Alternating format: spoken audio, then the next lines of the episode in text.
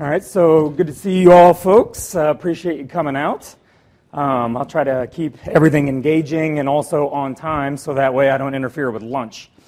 Um, thank you for that introduction, Roger. As Roger uh, uh, mentioned, my name is Burel Goodin at UAB. I'm an associate professor, uh, but I'm a clinical psychologist by training. So, what I'm really, really interested in understanding and appreciating clinically and also using my research program to inform is the lived experience of individuals with chronic pain, particularly low back pain. So I really want to focus on that facet of uh, uh, pain science and, and its clinical utility today for the next you know 45 minutes or so, and speak with you a little bit about uh, what I've come to learn and appreciate just anecdotally in my clinical work, but also empirically through my research as uh, uh, sort of capturing the, the lived experience of folks with chronic low back pain. So here is my customary disclosure slide, and I don't have any conflicts. Um, I'm going to blow right past this learning objectives and come back to it because I'm afraid if I focus on it too much, it'll steal some of the thunder of what I want to get at in the next slide. Okay, all that to say, stay tuned, I'll come back to it. But uh, what you see here is actually a, a, snippet. It's the first of a series of recent uh, um, papers that was published in the Lancet earlier um, this year uh, in the spring. And uh, it's, I encourage you, if you're interested in low back pain, to look it up. Um, very nice series of articles. There's two sort of written by a consensus expert panel, and then another sort of perspective piece. Uh, but really talking about sort of the current landscape of chronic low back pain uh, worldwide, and then also some of the more contemporary thinking about what we should be doing to treat it and uh, deal with it. So this slide draws heavily from that first uh, paper here, as you can see, uh, only to say that low back pain is extremely common worldwide, so that may not be uh, new to anybody. Um, but it doesn't necessarily seem to discriminate across uh, the lifespan. So, for anybody out there who's thinking that low back pain is something that uh, starts to really impact you as you get older, there may be some truth to that, but actually, uh, too, uh, pediatric populations and, and emerging adults actually experience a lot of low back pain. Uh, global point prevalence is 7.3% in 2015. And I think when you just throw a percentage out there like that, like 7.3 doesn't sound like a lot, right? But when you think about the billions of people in the world, basically that means that around 540 million people are affected with low back pain at any time. It's a lot of people. Basically, then what I say about that is that there's a good likelihood that some folks out here in the audience today are experiencing their own low back pain, unfortunately, or even if they're not, they know somebody directly who is. With that type of number, it's just that prevalent. Excuse me. Um, most episodes are short lasting. Oftentimes, it can be the reason why folks go in and see their primary care physician, and maybe with some NSAIDs or just a little bit of increased physical activity, stretching exercises, stuff, it goes away. Unfortunately, there is a significant minority for whom it becomes increasingly chronic and persistent. And those are really the folks that I want to focus on here for the remainder of, uh, of this session. Uh, interestingly enough, rarely can a specific nociceptive source for the low back pain be identified. So now I want to move on to this next slide. Uh, anytime I do a talk like this, uh, I think that the audience often appreciates a little bit of engagement or something that gets them thinking.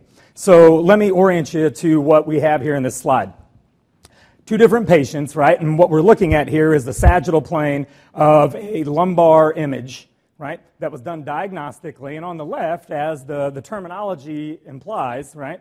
We've got normal looking healthy discs, right? A good uh, spinal canal that really isn't impeded by anything like osteophytes or what have you, and the nerve roots free of impingement, right? On the right, we've got most all the same things, except when you get down to the level of about L5S1, you can see a large disc herniation. So, my question to all of you is of these two individuals, which one has chronic low back pain? Good pain clinicians. Nice, nice. All right, so I'm not going to pull a fast one over here. Um, however, so I've, I've kind of done this before with non pain professionals. If you weren't a pain professional, which one do you think individuals might pick? Person on the right. Why do you think they're picking that? because they're honing in on that objective pathology, correct? All right. So this is when I usually say, all right, so it was a trick. They're both experiencing chronic low back pain, okay? the, the person that was on the left is generally experiencing this non-specific chronic low back pain, or what we would generally refer to as just medically unexplained low back pain. Right? The reason why I feel like it's important to sort of highlight, uh, excuse me, non-specific low back pain is because one, it tends to be the most prevalent type, right? Um, and the thing is, is that associations between actual back pain symptoms and what you might see on a diagnostic image are tenuous at best. Most people, up to 85%, can't actually be given a precise back pain diagnosis as a function of what is or isn't seen on a diagnostic image, right? Even when abnormalities are detected, the clinical relevance isn't clear because some folks actually have herniations or subluxations in the spine or whatever, and they're asymptomatic. So just because you see something on an image doesn't necessarily mean, oh, you know, low back pain, axial, or radicular pain, sciatica. It's not necessarily a one to one type thing. Excuse me. However, medically unexplained pain oftentimes can lead to some difficult interactions between patients and providers. Let me highlight this. Same images, but different question. Which one of these individuals do you think is more likely to be flat out told, or at least insinuated, that the pain's all in your head? Person on the left, right? Okay. How do you, well, psychologist, right? How do you think that makes that person feel? right? Not good, right? Invalidated, discredited. Okay.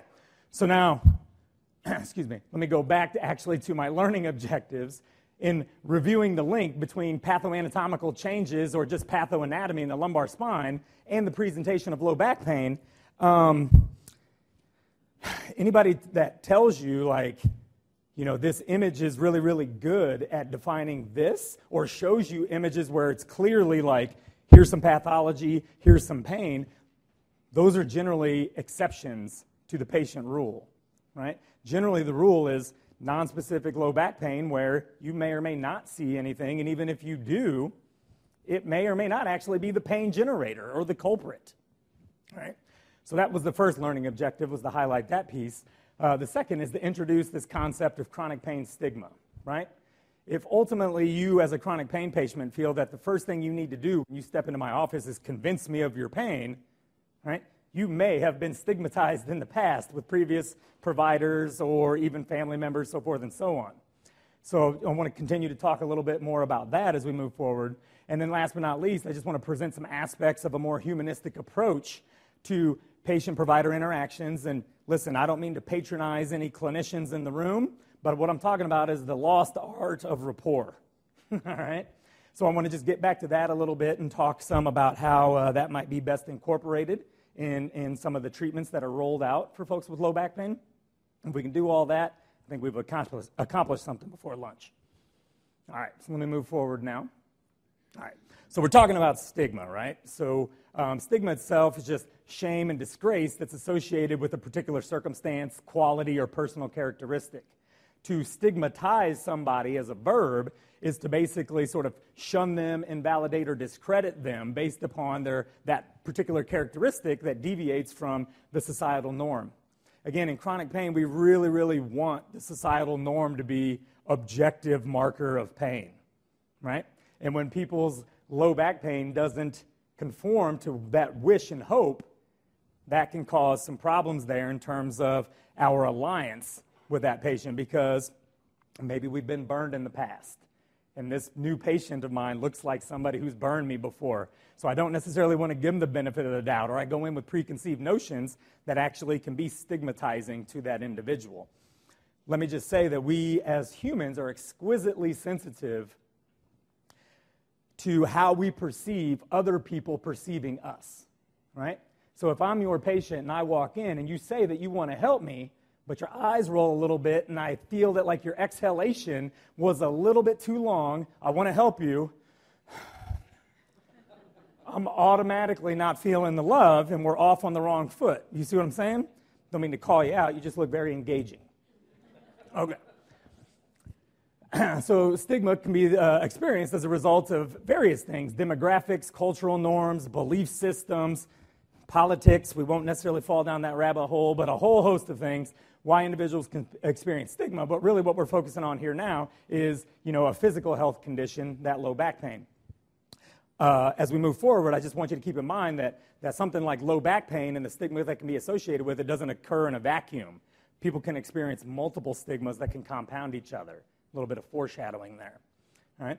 But again, stigmatized people are often made to feel ashamed and disgraced, and that can lead to ostracism, right, from social groups. In this uh, instance, that social group being the healthcare system and their providers, right? If I'm feeling like, what's the use? I've just got like sort of turned away by the last couple of providers that I uh, uh, had contact with. I might just say, you know what, I'm going to take care of it myself. And then maybe I go to the street and find ways to self medicate and a whole host of other things that could go wrong, right? So, again, this is how this idea of chronic pain stigma can really undermine the patient provider uh, dynamic. All right? So, stigma and potential negative uh, uh, health consequences isn't necessarily something new. I think a lot of what's been done previously has been done in the context of HIV as a highly stigmatized health condition, but it's not the only one. Things like sickle cell, um, stuff like that can actually be really stigmatized too. But uh, going all the way back to 2006, once again in the Lancet, right? I don't get any royalties or anything from the Lancet. It's just a good journal, and people like to publish their stuff there if they can. But uh, Bruce Link and Jo Phelan were actually talking about um, the stress that can actually be associated with stigma, right? So if I have chronic pain, there's already my insult. The stigmatization is my insult to injury, right? And ultimately, the stress that's associated with being stigmatized can compound things and lead to other stress related ailments, right? But it can also then be uh, uh, sort of especially difficult for those with a disease associated stigma because it can increase the risk of worsening that disease in and of itself, right? So if I'm stigmatized because of my low back pain, that may make my low back pain worse in and of itself, but also lead to other negative physical and mental health complications. All right? So, specifically, chronic pain stigma. Uh, uh, kind of a newer concept, at least uh, uh, from what I've learned in, in talking about it here recently with folks. But thinking about why might people really be sort of stigmatized for their chronic pain. We've already discussed some of this, right? The first one being that medically unexplained pain. Again, we want the sort of societal norm in our health provision uh, or in our pain care provision society to be objective markers, one to one equating to subjective experiences. But that's not the norm, right? So the medically unexplained pain particularly non-specific low back pain, there's a reason why somebody could be stigmatized. I don't have to tell all of you at this point, too, uh, concerns related to opioid misuse. Another reason why a patient can be stigmatized, right? Because are they trying to pull the wool over my eyes? And a fast one here with this pain that only they can truly appreciate because I can't necessarily see it on an image, what have you. So are they just trying to score some kick ass drugs, right? Also, too, disability status, right? Are they just trying to find a way to be able to maybe collect a paycheck but not go to work, right? All these sorts of things do not give your patient the benefit of the doubt, can totally devalue their lived experience and lead them to feel, you know, super, super stigmatized. Uh, this next uh, couple of bullets are actually drawn from some qualitative work that's been done on the topic of chronic pain stigma. So these are individuals with chronic pain talking about sort of how they feel in the context of what they've experienced, right? So again, we're, we're uh, sensitive to how, how other people perceive us. So individuals with chronic pain have said, you know, I do not feel believed by my friends, family, and healthcare providers because of my pain, right? Um, they believe that providers are less inclined to help or empathize, right? More likely to suspect deception, dislike that person more, um, particularly when the pain is medically unexplained. And in the context of the work environment, right? More likely to perceive hostility from coworkers.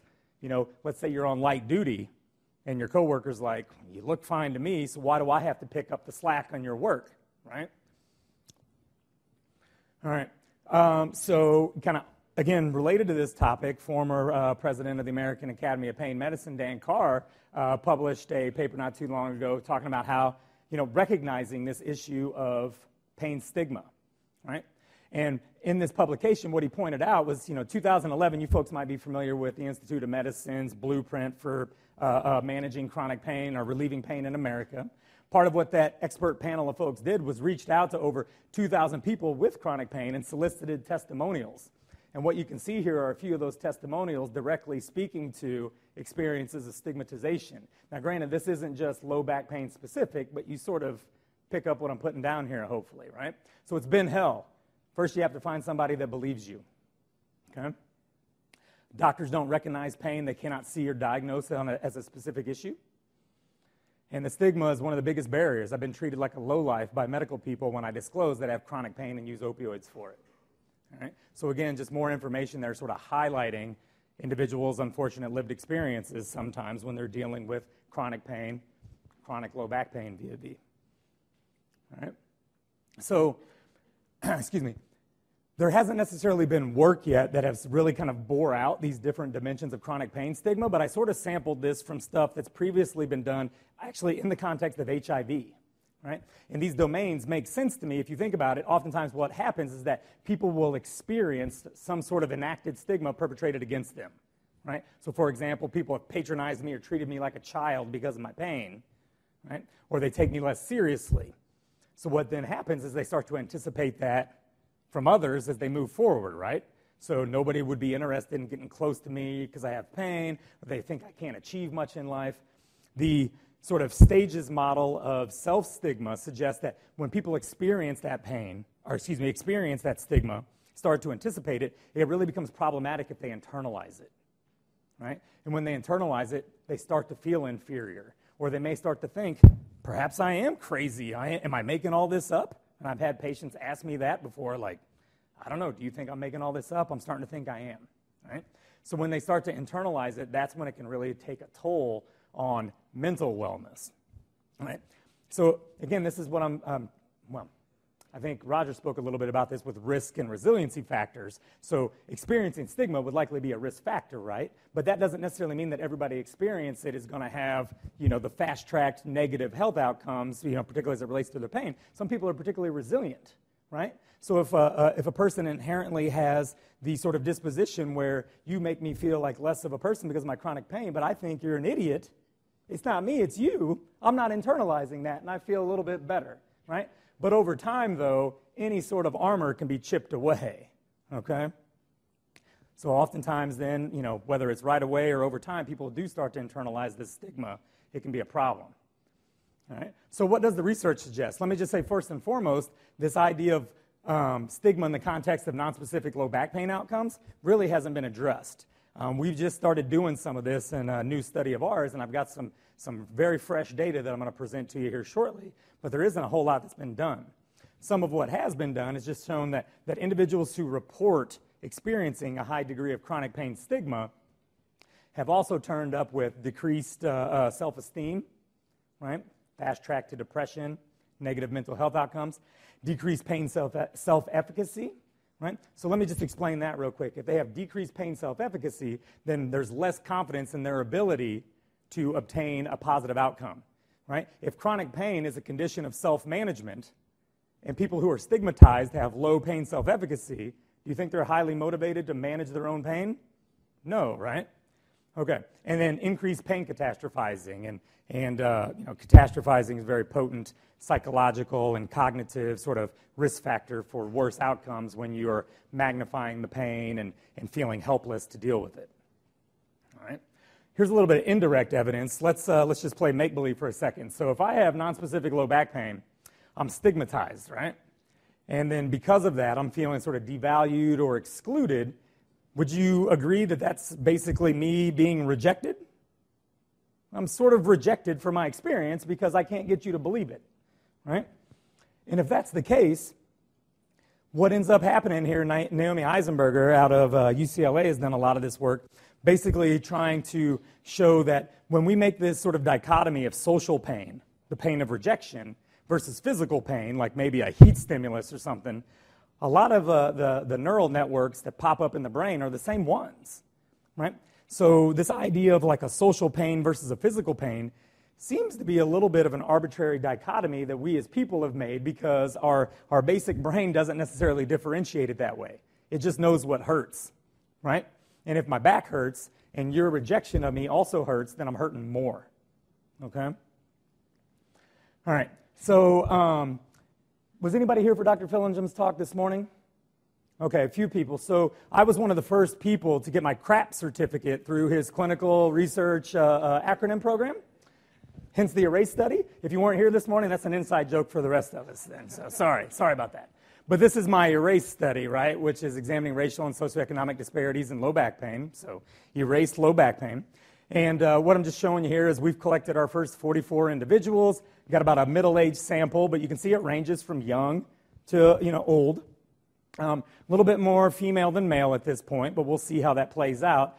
Low back pain tends to be a little bit more prevalent in women than men, anyways.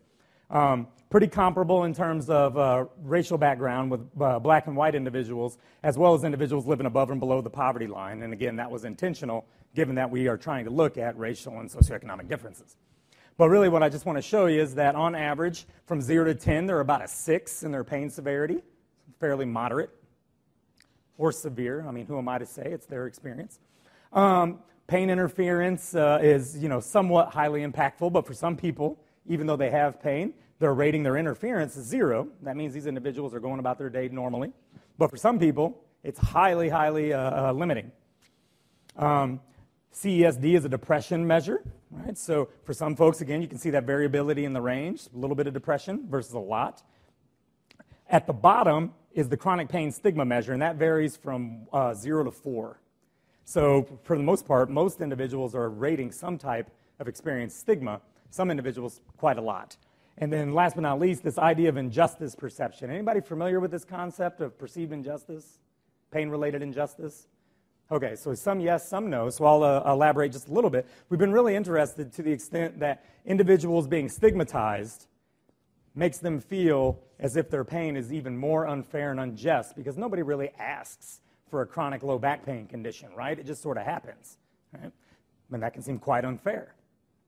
So, pain related injustice perceptions reflect kind of people's beliefs and feelings related to the severity of their loss. Most people don't understand how severe my condition is, right? You can see how that kind of overlaps with this idea of being stigmatized and devalued blame and anger because I'm suffering because people don't take my pain seriously and won't help me. Uh, unfairness. Again, I didn't do anything to deserve this and I didn't ask for it. My life will never be the same. That almost becomes an existential issue. Like, what am I supposed to be doing with my life now? All right? And what's kind of been shown here as of late is this perceived injustice really does uh, kind of serve as a cognitive appraisal risk factor for worse chronic pain outcomes. So if you had to guess, what would you think the relationship looks like between people who report a lot of stigma and whether or not they see their pain to be particularly unjust? Probably a, kind of a strong correlation there, right? And just with 44 people, that's exactly what we're seeing. Somewhere on the lines of almost like 60% shared variance. Excuse me. So, you know, I've kind of hoping this isn't just a redundant construct and I'm like measuring the same thing. I don't think it is, at least theoretically, and how I conceptualize it seems uh, different. But those individuals who are reporting a lot of stigma, right? And again, this is low back pain stigma. Um, excuse me, whether or not it's uh, uh, experienced from healthcare providers, family and friends, you know, loved ones. But those individuals who are experiencing more of that stigma are also seeing their pain as extremely unjust. And again, if that injustice is a risk factor for negative pain outcomes, then this little model here really, really underscores that. Because essentially, what we have here on the left is greater chronic pain stigma related to more injustice perception. In turn, more injustice perception related to higher severity of their chronic low back pain. Right? And even with 44 individuals, this model remains statistically significant when we covary out whether or not they were depressed to begin with. So that's a pretty strong model already with 44 people. Um, to see it remain significant like this suggests that the effects, meaning you know the overlap between these uh, constructs, very very strong. Okay, so I want to shift gears a little bit. You know, I've mentioned HIV, and that was a little bit of foreshadowing, um, because, like I said, um, something like chronic pain stigma doesn't just occur in a vacuum. Right? People can actually experience multiple types of stigma. Right?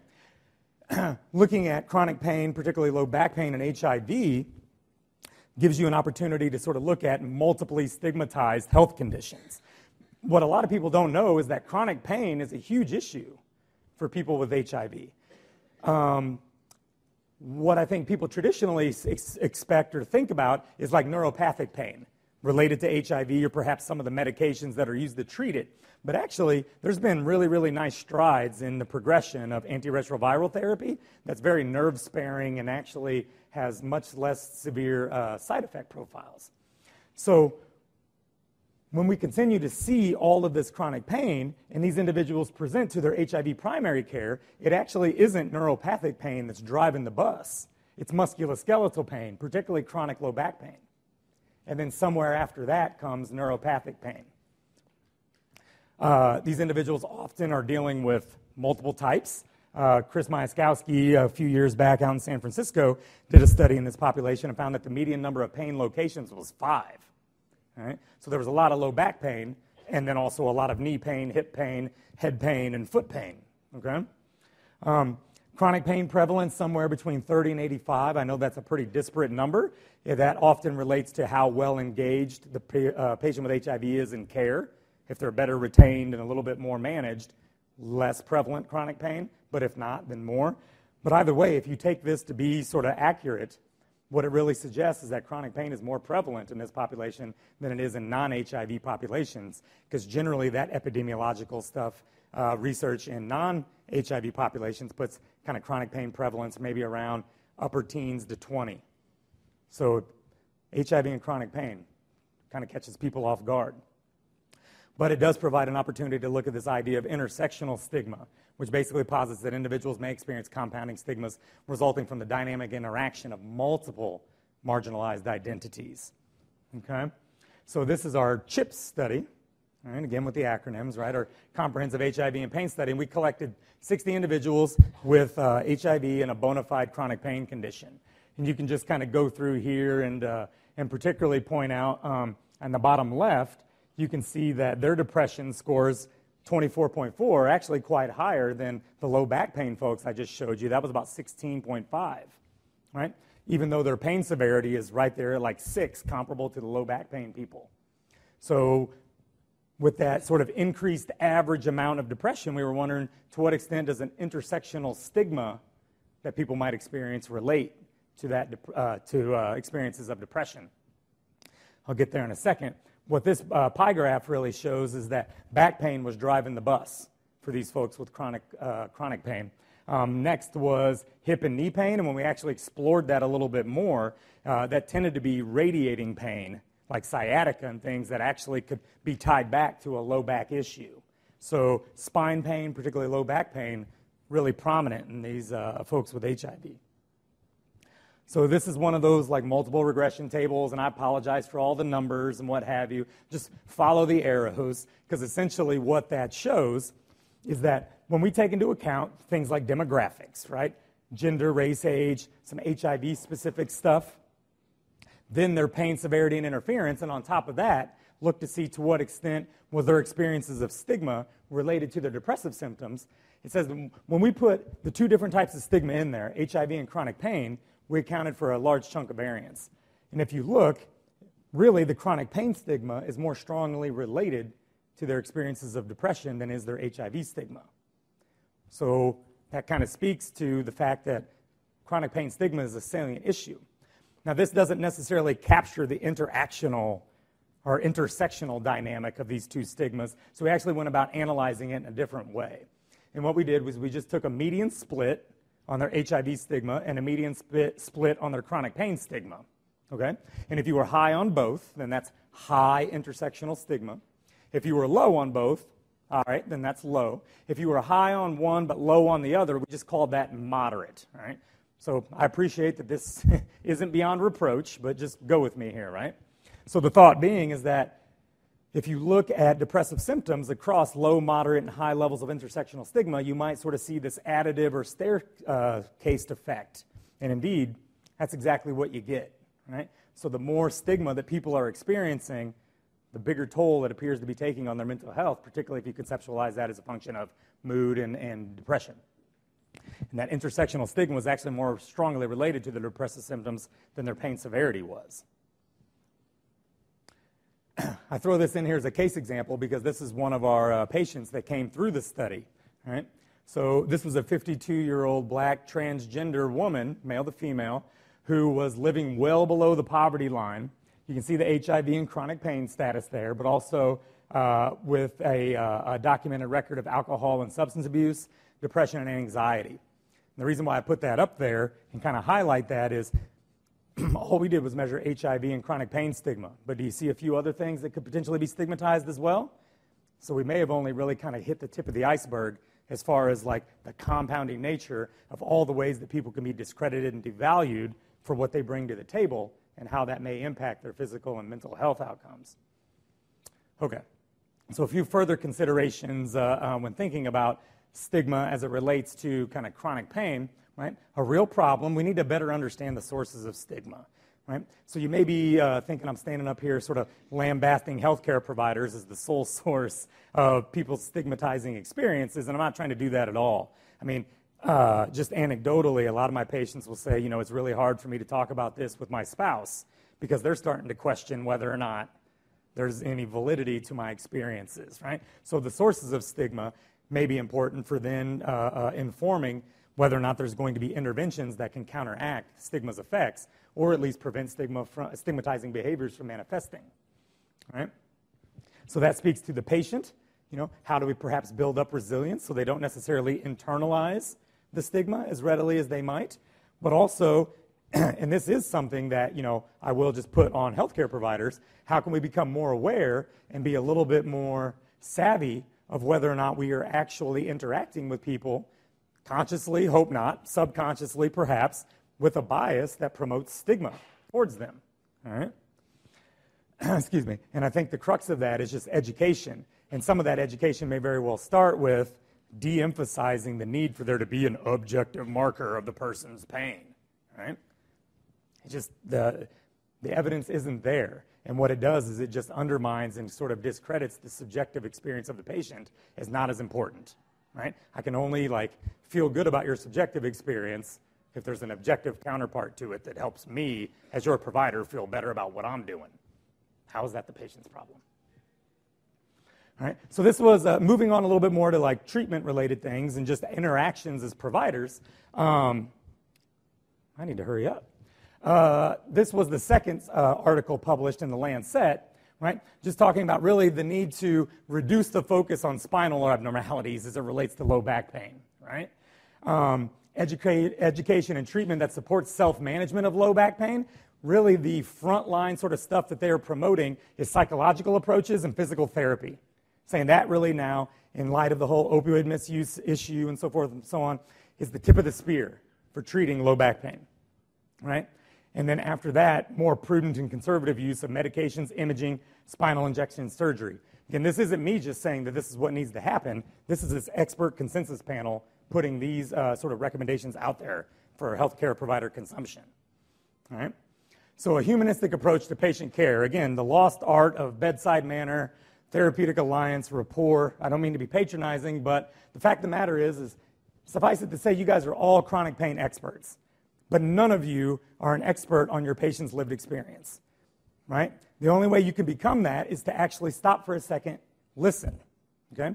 There's actually been some, uh, some research out there showing that it takes most healthcare providers, uh, on average, about 20 seconds before they interrupt their patient after they ask the patient, Tell me what's going on. And okay, so this is what I think, right? And uh, I don't know. I mean, do you like when people like interrupt and as soon as you get asked? Okay, that's great. So, uh, my point, right? So it can really emphasize the need to just stop for a second and try to relate. I mentioned that it can be somewhat existential right? See, a lot of these patients that are grieving, who are they grieving for? Them of yesteryear, before the pain became an issue, right? Because they're grieving all the things that they have lost. Now they don't necessarily who they are or what their life is of value now that it has chronic pain. And you may need to help them a little bit with that. Remind them that, you know, you, have, you may not be a, a bank teller anymore, but you're still a, a mom, right? Or you're still a, a source of support yourself. And there's value in that, right? helping the patient to stay focused on the here and now, right? So much issue uh, related to future catastrophizing of what next year is going to bring. I don't know what next year is going to bring. Tomorrow could bring a big bust that knocks you out and takes care of your chronic pain right then and there. Nobody knows, right? All we're promised is what we have right now. So the importance of staying focused for uh, appropriate pain self management. I used to think that like people needed to earn their trophies and their praise, right? But oftentimes now when I see my patients and they're coming through and like they actually like much to their own dismay or as much as they didn't want to, made it a point to still come in for their appointment. That's actually a big deal, right? You might think, well, that's just what you needed to do in order to get here to let the healing begin. They didn't have to, they chose to. So just saying, like, I acknowledge, I see that you're here right now. And that lets me know that you care and that you want to put some skin in the game. Let's collaborate and do this, right? Don't be afraid to cheerlead them. All right? Um, so I'm, because I'm running out of time, basically this uh, study here by Tor Wager and his group out of Colorado was basically showing in, in some clinical simulations those patients that were simulated to be hooked up with a provider that they felt was more similar to them and shared their beliefs, were more trusted, actually would relate their pain to a heat stimulus is much lower when they felt that like the provider that they were matched up with wasn't similar to them and didn't actually like share their values and beliefs. so it actually sort of speaks to that idea of aligning yourself with your patient. Now I'm not necessarily saying Democrat versus you know Republican or whatever, but you know the fact that you guys can actually be similar in that you both want to help remediate and alleviate as much pain as possible. That's an important similarity, right? And that's uh, kind of the, uh, the hotbed of, of collaboration there. All right, so listen to what patients have to say. Don't make assumptions. Sometimes you're seeing that 10th patient of the day, and that patient looks really, really similar to the ninth patient. So let me just, you know, quickly just assume that this is what you mean and move on. That can be rough. All right, always explain what's happening. Right, if you give a patient like some written materials or whatever, anybody have an idea of like what grade level that should be written at?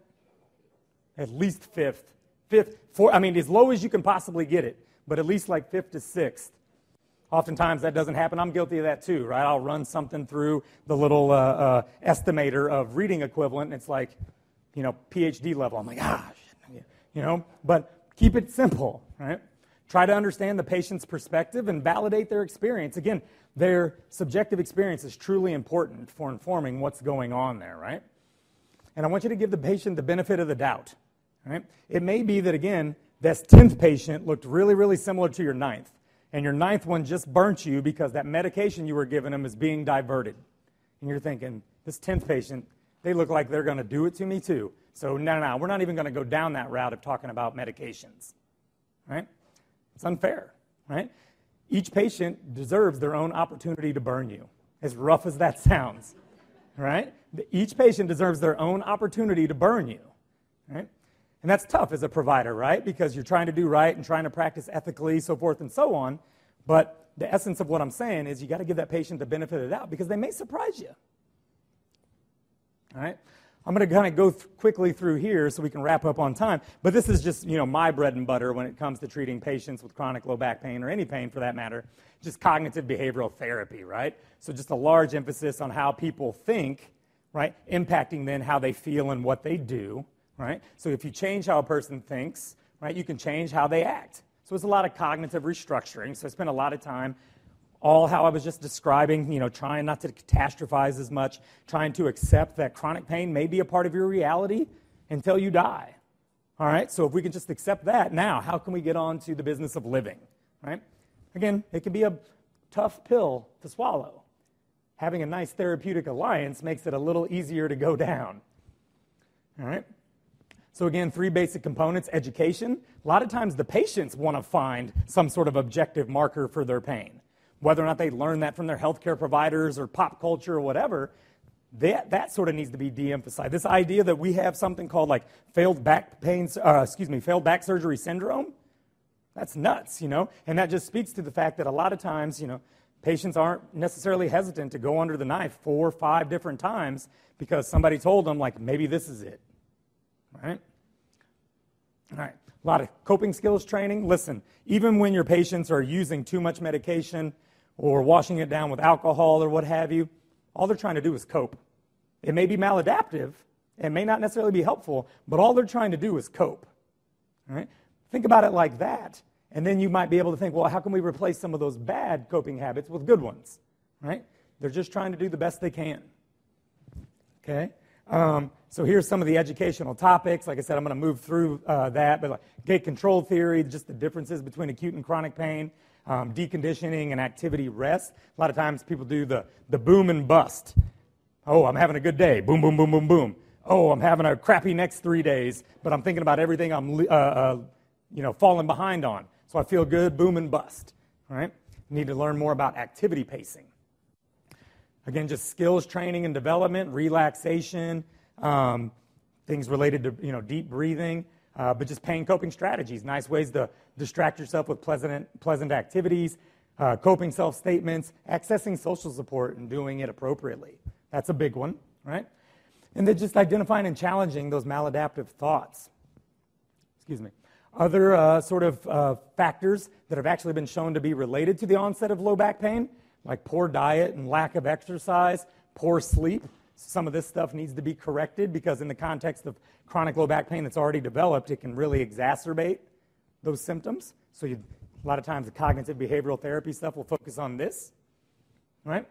So a lot of this stuff gets practiced in session, but what I tell people, again, chronic pain being this condition of self-management, is you may see me one time for a week. That's one hour, right? And then, I don't know, I'd have to do some multiplicative math in my head, but there's many more hours in a week beyond just that one where you're sort of on the hook. You got to try to take care of this stuff yourself, you know? Again, I'm not trying to give you a fish, I'm trying to teach you how to fish. Get a little biblical there on you. All right?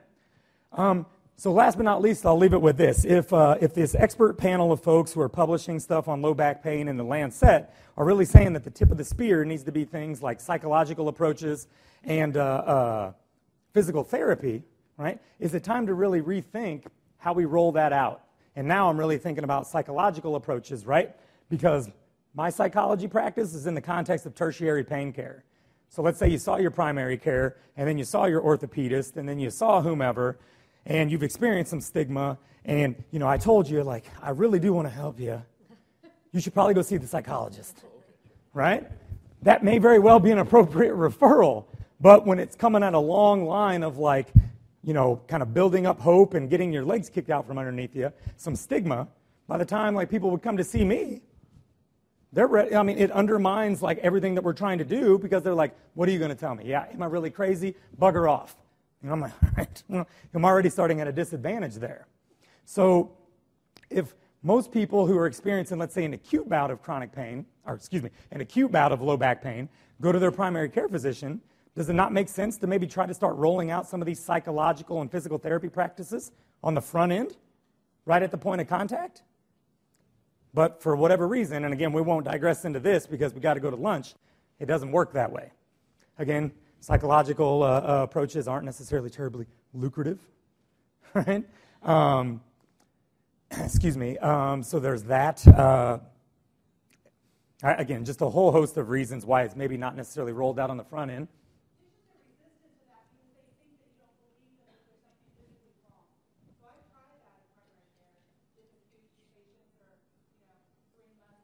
Uh-huh. Uh, so I, I, totally believe it, you know, because again, uh, the patients aren't terribly different from us as providers where they think like, no, no, no, no, no. The psychologist isn't going to tell me what is actually wrong with me, right? They experience the pain as a symptom of something else that ails them, not necessarily something that can be its own clinical disease entity unto itself, right? Um, you know, uh, I don't have any kids, but when your kids resist bedtime, do you just let them stay up as late as they want?